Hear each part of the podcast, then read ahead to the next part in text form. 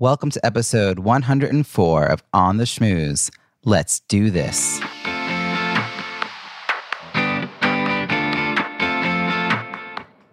Welcome to On the Schmooze, the podcast that highlights talented people from different fields, explores how they built strong networks, and overcame challenges on their way to becoming successful leaders. Now, here's your host, Robbie Samuels. I was asked in a podcast interview recently what superhero I most admired. I said Superman. The host pointed out that I likely aspired to what Superman stands for truth, justice, and the American way. Indeed, I do, which is why it was hard to rewatch Batman vs. Superman. I mean, on the one hand, it was great to see him really struggle with what it means to have such awesome power and the responsibility that comes with it, but it's hard to see the human side of those we look up to. We don't want to be thinking about how they have to deal with the same daily life struggles that we all deal with, because then maybe it means we also have the potential to be someone others look up to because we want to believe they just have it easier than we do. And that's why they're so much further ahead than us. Because just as I'm reconciling that Superman is fallible and struggles to do the right thing, he sacrifices himself to save everyone else. And then the movie ends. What? Superman dies and the movie ends? That, my friends, is a major open loop. According to Copyblogger, open loops keep readers itching to find out how they work out in the end, a need to know phenomenon called the Zeigarnik effect by psychologists. Open loops are much more compelling than closed ones. Your challenge for this week how can you incorporate open loops into your writing? I try to use one in my subject line each week. If you write a blog very frequently, you could close the loop in the next post. To entice someone to read your follow up email, you can have an open loop at the top of your message and close it at the bottom.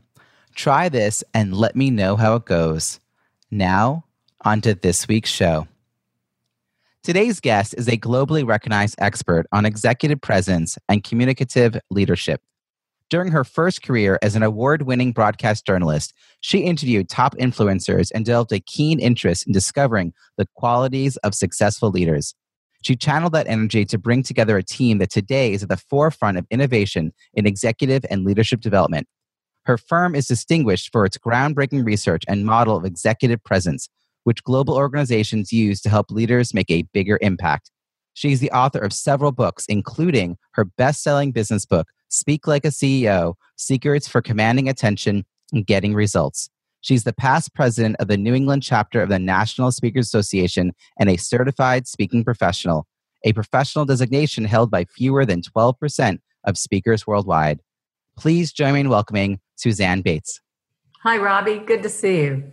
I'm so Thanks glad you're here with us. On. Thank you for joining me, Suzanne. So I I want to um, thank you for joining me. You're actually nearby. I live in Boston. You're in Wellesley. Um, so I'm glad we get to also cross paths in person. Uh, so this is a show about leadership and building great networks. So tell me, what does leadership mean to you, and when did you realize you had the skills to lead? I think leadership is rallying people to achieve a vision. And my first experiences in leadership were probably like many people when I was very young as a child, when I was uh, leading a class effort or uh, the first chair in the orchestra or the head cheerleader.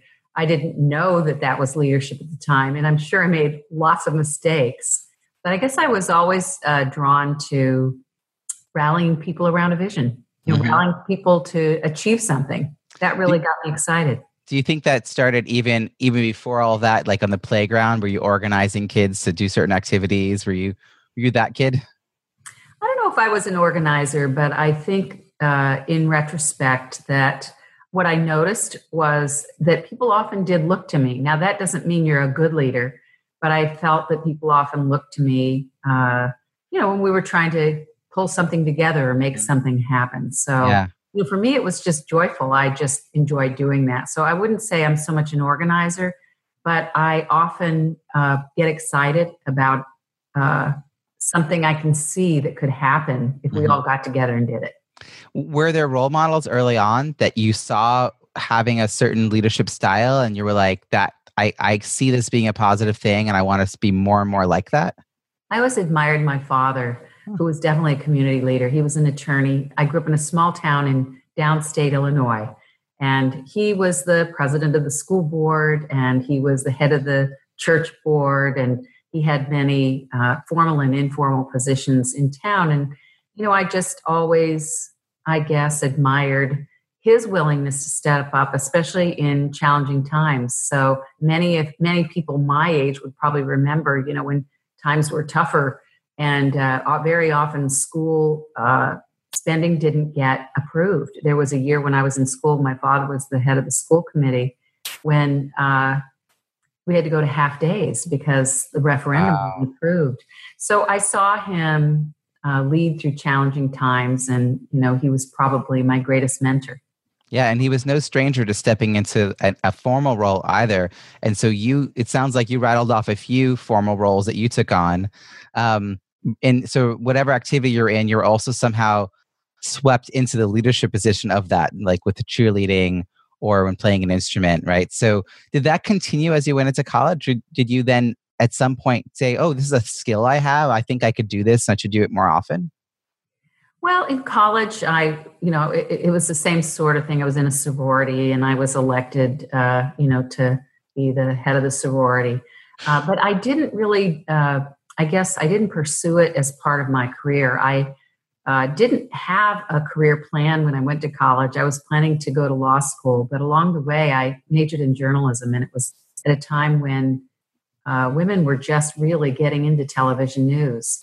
So I was fortunate enough to be in the right place at the right time and to be hired as the first woman in the first newsroom where I worked. And then actually, I was the first woman anchor in the next two newsrooms where I worked. So it was a pioneering time for a lot of women in the business. However, journalism, uh, for the most part, although you work on a team and certainly there's you know leadership, uh, informal leadership and influence that you exert, I was never in a in a formal management or leadership role in the first 20 years of my career. I was what what you might call an individual contributor. I was a journalist, mm-hmm. a reporter, and an anchor. Yeah, and and taking on uh, such a a difficult role, being the first in that transition time when like you had to keep trying to make space for yourself. What was that like having to sort of like discover your own way into what had been previously not a place that women really occupied? I, th- I, think a lot of women who were in that era with me would say we didn't really think about it that much. We really just wanted to pursue a career in journalism. We saw some doors opening and we walked through them, which doesn't mean that there weren't some challenges along the way. It's just uh, you do what you you do what you have to do to uh, do what you want to do in your life. You know, yeah. to do in order to be, in order to have, and go. So we, I think we all just did what we thought it would take mm-hmm. to be successful. And what was the transition like going from 20 years in that field that you obviously loved and did so well at and excelled at, and then deciding to move forward? Was there something that was calling you to do the next thing? I think uh, what I first noticed was an absence of the passion that I had felt about journalism when I'd started out. It was a phenomenal first career. I had so many amazing opportunities. Like you said, I probably interviewed you know 10,000 people, many of them you know presidents and and uh, you know political figures and celebrities.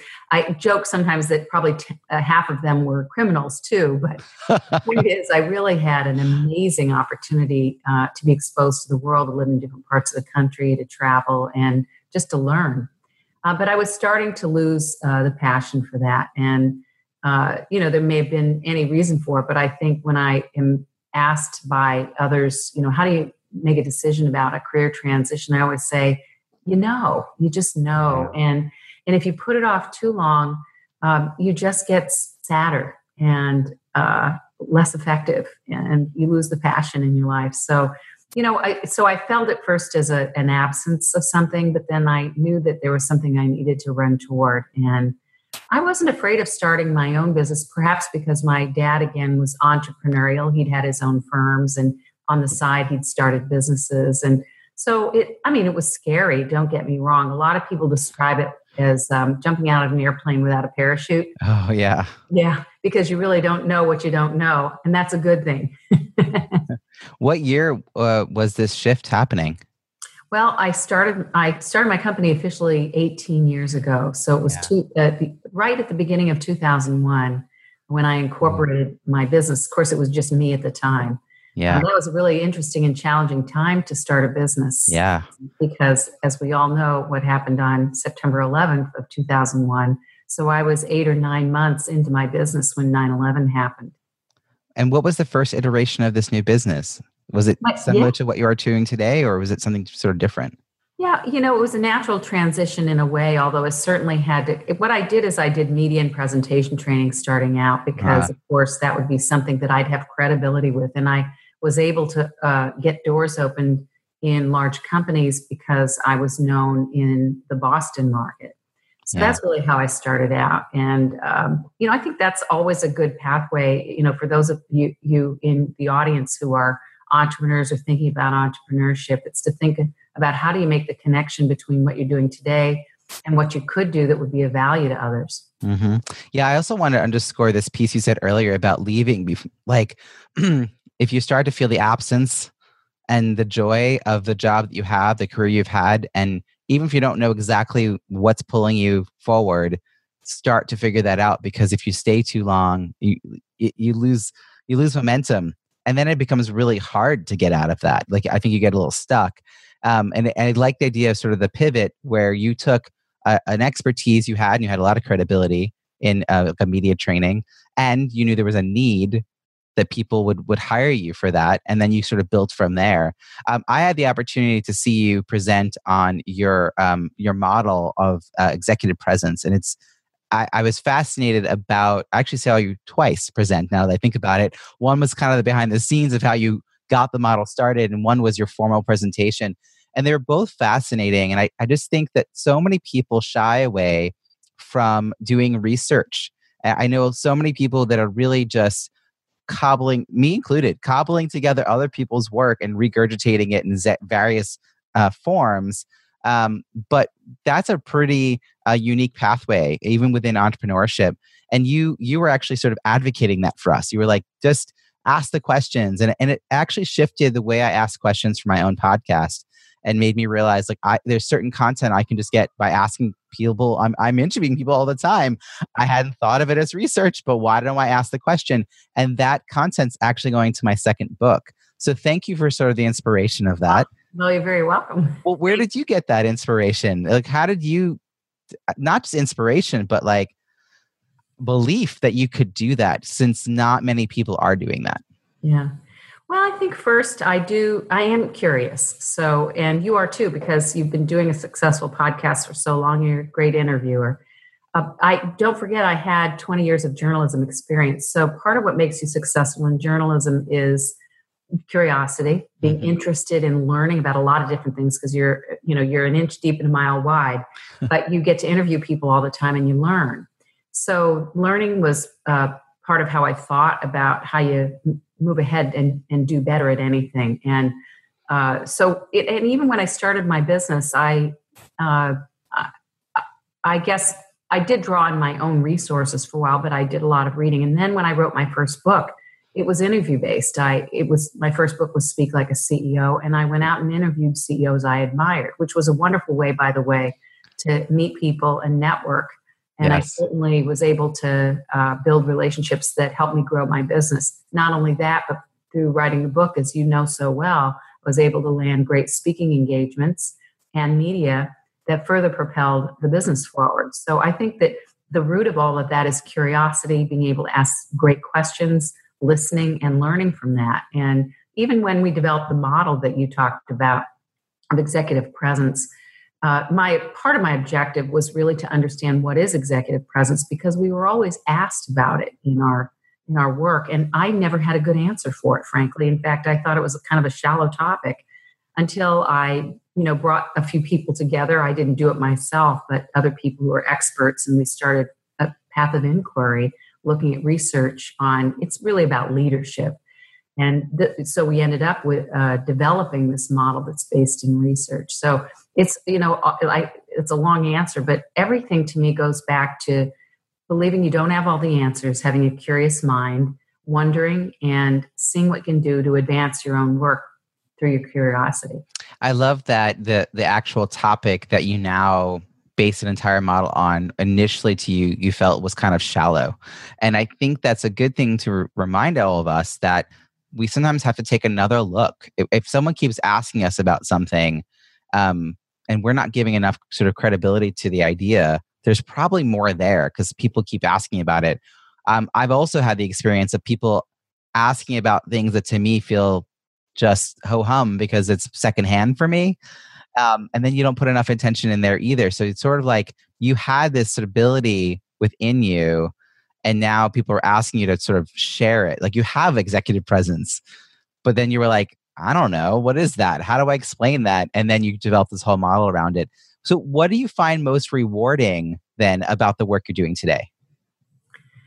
Well, gee, how many things can I count that are rewarding? I think you know the probably the greatest uh, reward of all is being able to help people achieve their goals. So part of doing that is being able, as you suggest, to unwind what you know or investigate it further so that you can uh, shed light on a topic. And so, you know, for example, when we started looking at executive presence, uh, what I wanted to understand is what it is, but why it should matter to leaders because they were, you know, often in a conversation where it would be suggested they could work on their presence and they'd say, what does that mean? And I really believed it was more than the suit you wear and more than showing up, uh, you know, looking the part or even having a great presentation, although they, those things are good, they matter a lot. Mm-hmm. Uh, so I really believed it has to do with the whole person, but I needed uh, to pursue again a course of inquiry to understand that. So the model we developed is really robust, as you know. It includes the character of the person as well as the substance and the style. So now what we are able to do with somebody is unpack that for them and say, well, here's, and it's a 360 or multi-rater. So we're able to, you know, hold up uh, the mirror and say, here's how people see your strengths here's where people see a gap, probably mm-hmm. between your intentions and their perceptions. And those are behaviors you can change. But unless you've done the research and you can unpack it for somebody, you can't really work with them effectively.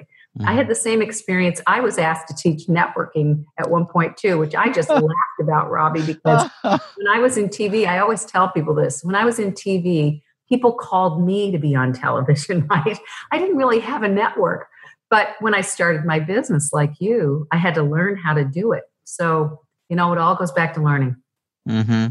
I also think uh, that piece about being able to help people only go from their self perception to to like uh, from well, I guess from where they actually are mm-hmm. to where they think they should be. Um, I've learned, you know, my background. I've done a lot of training before I was a speaker, and that's always true. You can't take people beyond where they think they should be but you can show them the sort of the pathway. And um, you have these, you handed out these uh, cards. It was it was a very interesting thing to be in an audience, a pretty large audience, um, a few hundred people, and you know you're a keynote, and it was an interactive keynote, which is so rare, so so rare to have an activity that we all participated in. And then of course I brought the, these like it was little playing cards. I'm trying to think of how to describe them with all the different characters on them.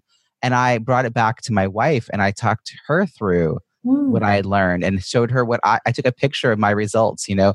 So oh, it's wow. just, yeah. Um, so it's just like very interesting also as a speaker, as a fellow speaker, to be thinking about sort of how you've been able to think really creatively about how to use your platforms um, in a, in a different way, right? And, and to, to sort of bring information to people. It's like, it's very creative.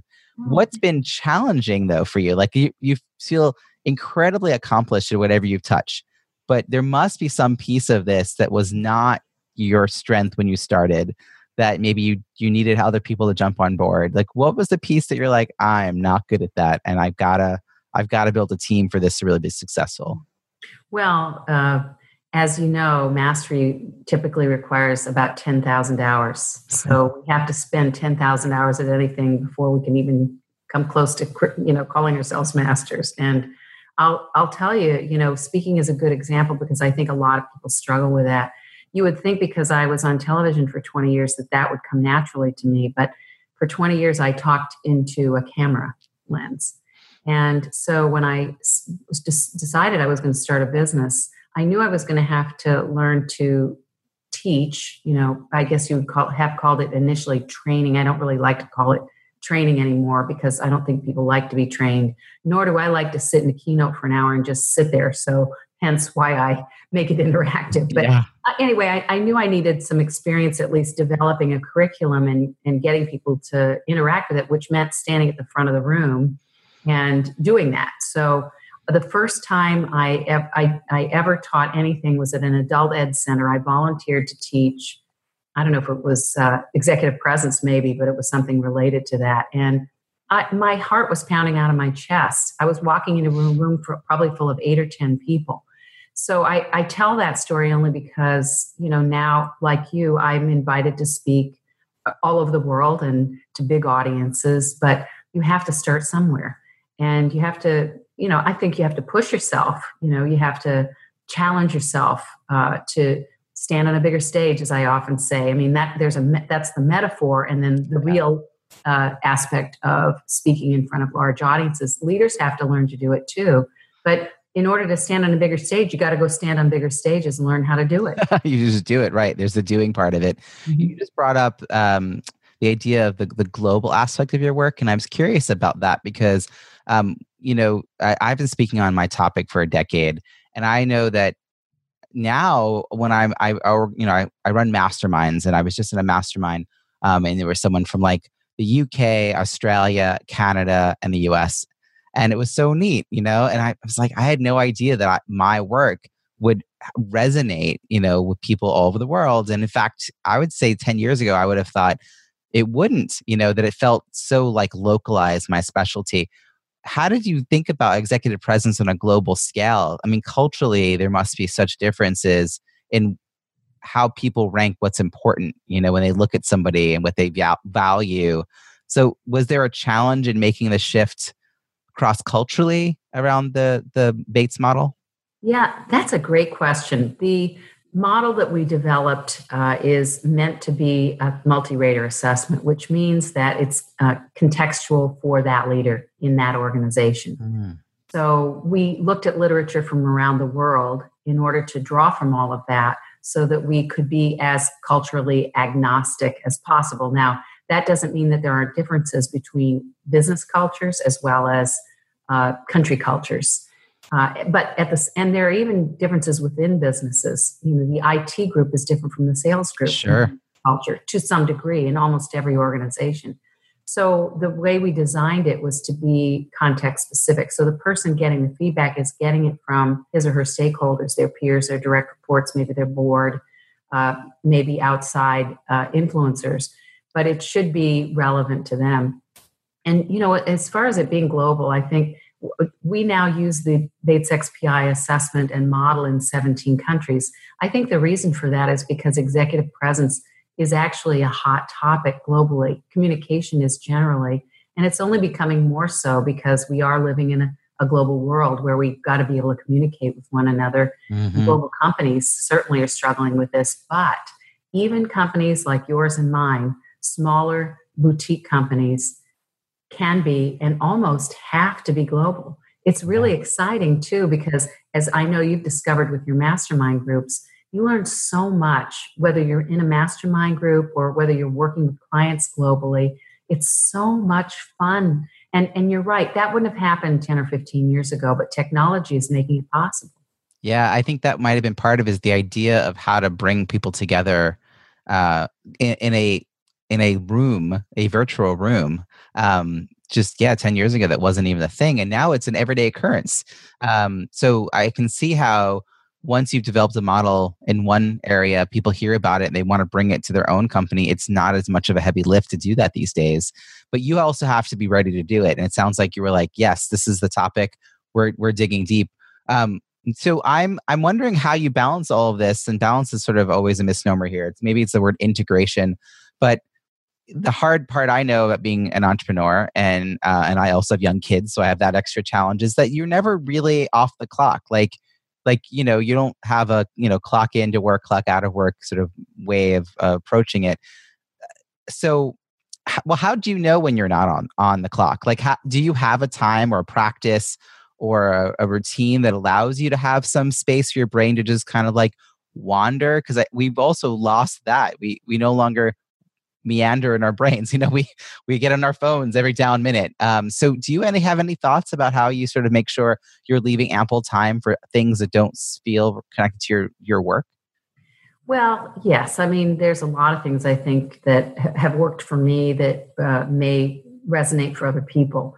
When I first started my business, of course, that was a different time, but I did have a young daughter and I was uh, the primary breadwinner in my family at the time. So I, there was no choice about whether I was going to make it successful. So I did put in a lot of hours, and I often worked on the weekends, but it was a labor of love, so mm-hmm. I didn't mind doing it. As time went on, and I uh, built a, a, build, a business with employees and partners and, and others, um, it didn't that didn't really change because you can always work more. Yes. Right? So you have to start to you know the work smart thing i think is maybe a bit of a mis- misnomer because you still have to put in time. You just have to put in time on the right things. So you have to constantly make choices as your business grows and as you mature and as your life changes about what you want to be doing. I think you also need to know how to manage your energy how to do uh, certain types of tasks when you're high energy. Mm. I think you have to learn how to take care of yourself, uh, be a corporate athlete. Uh, you know, and that doesn't mean you have to be ruthless about it, but eating well and getting exercise and and enjoying your life because enjoying your life is a huge part of it. If you're fueling your life and living the best life you can, you have a lot more energy for work and you uh, and it enables you to renew your passion. I don't think it's possible to constantly sustain the same level of passion all the time. I mean, there have been times in my life when I've needed to take a couple of weeks off. I just felt burned out. But I always have confidence I can uh, regain it, I guess. And, you know, I think again, part of it is uh, continuing to reinvent yourself and feeling the passion again about doing new things is mm-hmm. very important. Yeah. It doesn't feel like work. It doesn't feel like work when you're when you're in that moment. But uh, do you have any kind of morning routines or other sort of daily, weekly habits that help you sort of regenerate and renew the way you're describing? well, yes, I, I guess I do, but you might laugh at my morning routine, which has changed over the years. I used to get up at 5.30 and work out religiously. Uh, now my husband brings me coffee in bed and I do social media first thing in the morning. but I find, a, I find, I found over time that uh, that wasn't my time to exercise anymore. So I plan my exercise, but it isn't necessarily first thing in the morning. And that might just be because I've gotten older. And, you know, again, I kind of know my my biorhythms and when my energy happens. So uh, I have a lot of mental energy in the morning for also for doing things like uh, uh, writing a book or writing an article or you know that sort of thing. So I will book time. Strangely, you know, sometimes in the morning when I know I'm highest energy for the things that I need to really focus like a laser on. And you cannot, I mean, look, I check email just like everybody else. I'm as drawn yeah. to it as anyone. Uh, but you really have to shut it all off if you're going to be productive and, and create something. I actually feel most productive between 9 p.m. and 11:30 p.m. Yeah, and I think it's partly biorhythm, and it's also because no one's emailing me. my kids are asleep. My wife's at home. There are no pings. I mean, I've turned all the pings off years ago, but there's there's nothing to check. You know, all the inboxes go quiet for a few hours, and that's when I tend to get that kind of work done. My mornings are chaotic in the household, but um, I hear you on just needing to kind of turn it off. I've also heard of people uh, going to cafes where they know there's no Wi-Fi because that's you're going to get work done. Um, mm-hmm. And I actually heard in Japan there's a hotel that charges extra for a room that doesn't have Wi-Fi access. they charge extra. That's great. well, you know, I think it's something like 80%, 20%. 80% people are morning people and 20% are, are nocturnal or night people. And it sounds like that's yeah. It can shift, I think, you know, as your as your life circumstances change. But it, you know, it, as long as you know yourself, then you know when to plan to do the things that yeah. require a lot of brain power. Yeah, so far I've trained my children to sleep in. so we'll see when school starts. Um, I am curious now about sort of your your expanded network because you have had um, more than one amazing career. You have met, like you said, and interviewed just tens of thousands of fascinating people. You go to conferences, you speak. Are you doing anything to uh, thoughtfully, purposely sustain connections with not your closest people, but like that second and third sort of level out. Um, the people that you meet at a conference, but you don't really have a reason to work with them, but you're like, they're good people. Like, how do you stay engaged with that part of your network or your community? Yeah. Well, it gets more challenging as your community broadens. So, you know, it's it's a nice challenge to have, but it's still a challenge. And I think uh, you know, there's a lot of different things that I do. I mean, I'm still involved in business development in my firm. So I what I try to do, actually, I have a launched a podcast. So I'm out inter- doing interviews as I have for my books. So that's a great way to meet the kinds of people that I want to be meeting.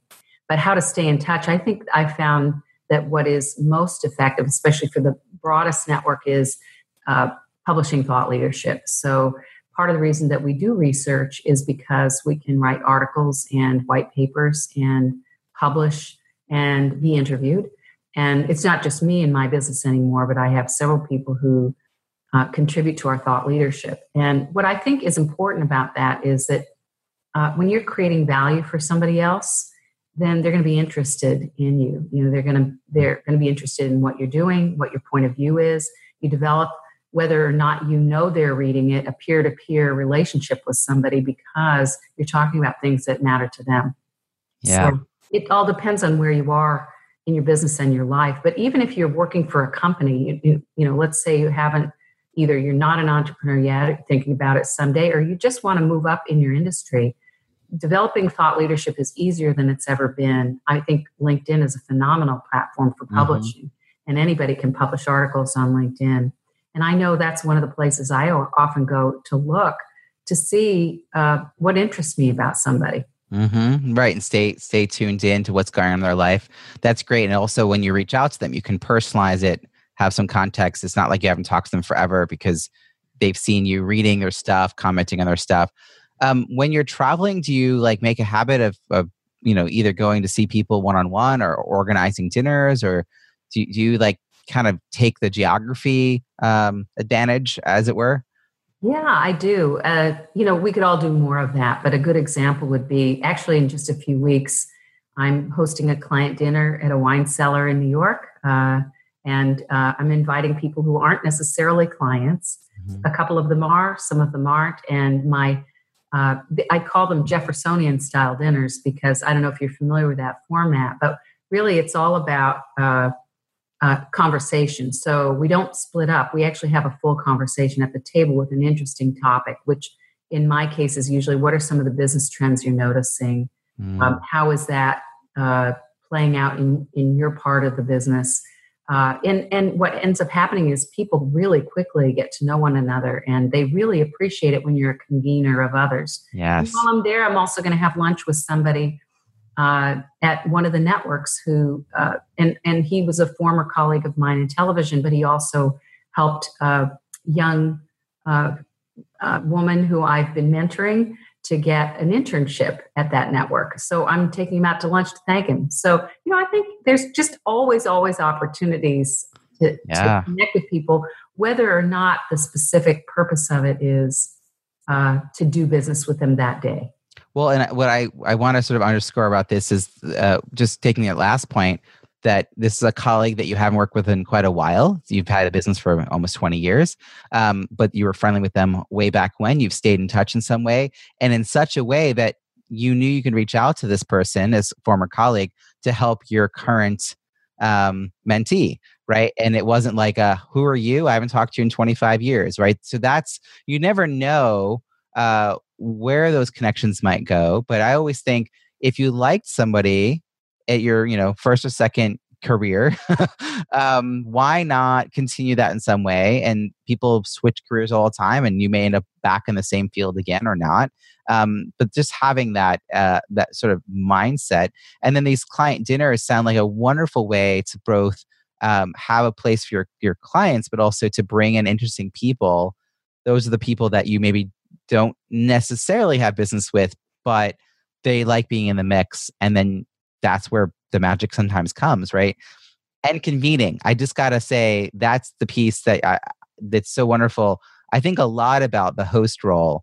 Um, a big through line for my work is inclusion and how do you create a welcoming space and so the way i even think about networking is is it's about relationship building but it's also about how to be a host and how to train the regulars who have been attending events for a long time uh, or a group for a long time how to how to have them think of themselves as that host um, there's such power in that role as you said to convene people they're always so grateful for the experience and and Dorie Clark, whose name comes up probably every other episode.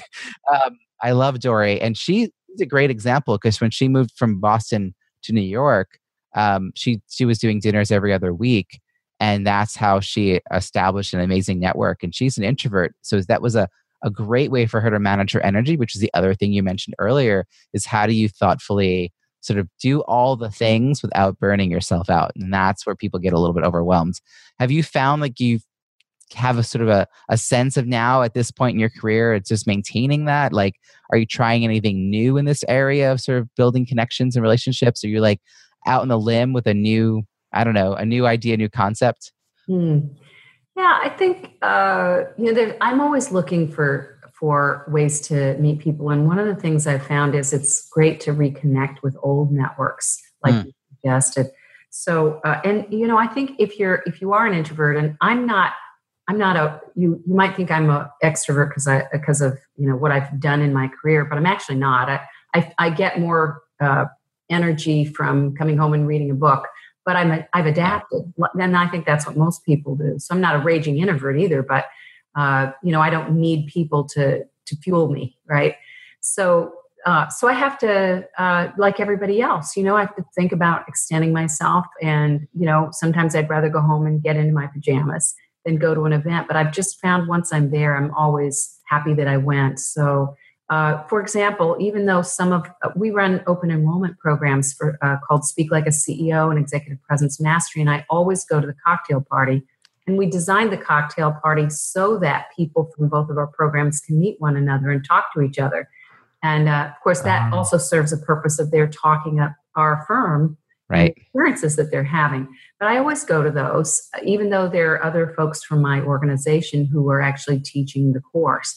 Um, when I get invited to, you know, there are some people who really, really love to put stuff together. So I remember a year ago, I was invited to a reunion for a, another, uh, you know, former television group of mine, and it was in New York. So it took a little effort, but I went down because it was just so cool. Now I was nervous walking in the door because they were, like you said, some of those people I hadn't seen in more than 20 years. and I share that just because we all feel that way when we're walking into a room and we're really not sure what's going to happen. Uh, but you know, you got to remember everybody else feels the same way. And I love the concept of you know hosting even when you're not the host, which is I think what you were alluding to, Robbie. You know, it can really take the difficulty out of networking if you find one person who and think of a reason why you could introduce them to somebody else uh, then um, it gives you a purpose you're you know you you come across as a gracious connector and you know if you can find something nice and relevant to say about each of those people, they really appreciate it. And they yeah. never forget that you made that introduction. Yeah, that's true. The, everyone has that feeling of, I don't know where to be in the room. And if you're the one who helps them find their place, they will remember that. And, and I will also go uh, a little further and say that they will then pay it forward because they were so warmly received. They will then do the same. And that's how you sort of generate these amazing spaces.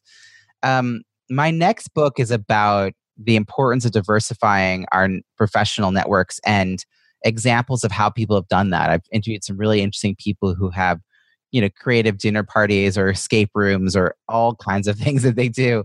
Um, and it's a very leading question, but what is in your mind the importance of having such a diverse network? Like you clearly have not just not just met a lot of people, but you've developed connections that go beyond your immediate day to day business needs.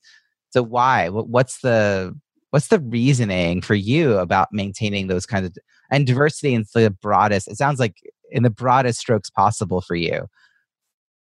Well, you know, for me, the the the real motivator, especially as I get older, is it's personally rewarding to know a lot of different kind of people who are doing cool things. and uh, right, I mean, you learn so much. Um, you know, I'm I'm right now. I'm actually on Cape Cod. Um, we have a second home here, and I've met some really really interesting people that I never would have met. But just going to exercise class, I met an artist and you know a bunch of other folks who I never would have met um, had I not. And you know, when you walk in the room, you know everybody's tendency is just to stand there, even at exercise class, right? And go, mm-hmm, well, I'm just here to exercise. But when you strike up a conversation, you never know who you're going to meet and so it just it makes your life richer i think uh, now i think that you can take that to an extreme i think you have to know when you know a lot of people now put their headsets on when they get on the airplane and who can blame them? Because you know you can get stuck in a three hour conversation that isn't very rewarding. Yeah. So i you know i don't i'm not a carte blanche like everywhere you go meet everybody and stri- but at the same time I, you know i think if you just extend yourself a little bit you never know who you're going to meet and it's going to enrich your life.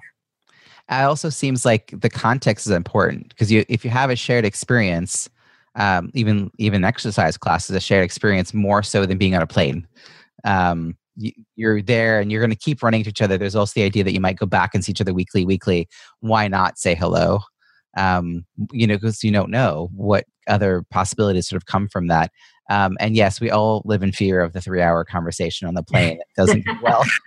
Even I do. And I am an outgoing extrovert to the extreme. and that would like, uh, yeah, I don't really. Um, I actually remember uh, there was a time I was traveling by myself. Um, and I had just, uh, I had learned to knit when I was a teenager and I just picked it up again in my like, you know, mid, mid late 30s. And I was knitting preemie hats um, because that was what my um, my great aunt had shown me how to do, and I couldn't remember how to cast on. Just lost it, and I walked around the airport with the needles sort of out in front of me with a little like puppy dog kind of look on my face, and someone was like, "Are you?" Are you trying to? Do you need help? And I was like, Yeah. And so three women came over from three different like seats and came and sat with me and we had an amazing conversation about knitting and i just thought i should carry these more often like what a cool way to strike up a conversation yeah uh, so you know what you were vulnerable though yeah I, I think that that's a really important part of um, meeting people is dropping our guard enough to be open to it so you seem approachable that's brilliant. That's a good takeaway there too. Just think about what we can do to be a little more vulnerable in a way that lets people kind of connect with us as opposed to the facade that we are always projecting and and and buying into ourselves. Um, this has been amazing. Uh, my final question for you is, um, well, it's it's basically like uh, it's like your next year question. So if we're sitting together a year from now and we're toasting all of your achievements, I want to know what we're going to be celebrating. Oh boy. Well, I feel I have so much to celebrate already in my life. And, you know, we all have challenges, of course, but I feel so fortunate. Uh, I have a I have a wonderful family, uh, a grown daughter uh, who actually works with me, and uh, you know, a fantastic business, wonderful colleagues, and so many great friends. Uh, you know, it's it's hard to even think about asking for more, but I think what I what I hope what I really hope is that a year from now, I will have made even other significant contributions that have helped other people achieve their dreams. Oh, I love this. I love this. I love the the uh, counting your blessings and your abundance that you currently have, and wanting to just keep paying even more forward. Um, Suzanne, where can people find you and follow your work? Oh, thank you. Well, uh, let's see. We talked about LinkedIn. So you'll find me, Suzanne Bates, uh, on LinkedIn. And if you're a Twitter person, I'm CEO Coach Bates. And then our website is Bates hyphen communications with an S.com. So Bates communications.com. And I will have all those links in the show notes. And you earlier you mentioned you're working on a podcast. Is that something that people can tune into? Yes, they can. It's called Thoughts for Tuesday, and we're on most of the platforms now. So you should be able to find us there. It's very exciting. I'm really enjoying uh, sitting down and doing these long interviews just like you did today. You really get to know people, and uh, it's a treat. Awesome. Well, I hope everyone tunes into Thoughts for Tuesday, wherever podcasts are found these days. Thank you so much, Suzanne. It's been a pleasure. Thanks, Robbie, and best wishes to you and everybody in your audience as well. I hope you enjoyed that interview with Suzanne. Such a pleasure to speak with her and learn about her leadership journey.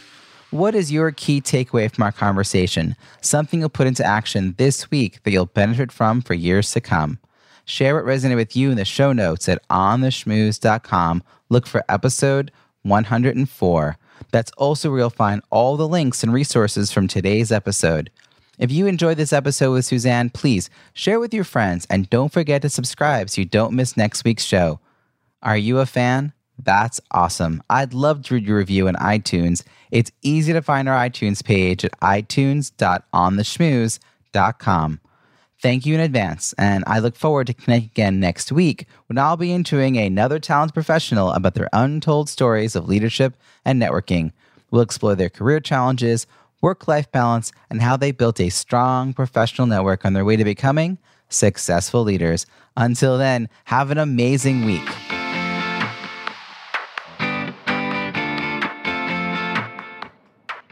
Thanks for listening to On the Schmooze podcast at www.ontheschmooze.com.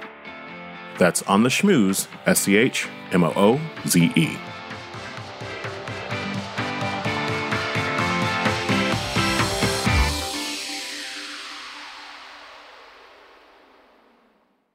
This podcast is heard along the Marketing Podcast Network. For more great marketing podcasts, visit marketingpodcasts.net.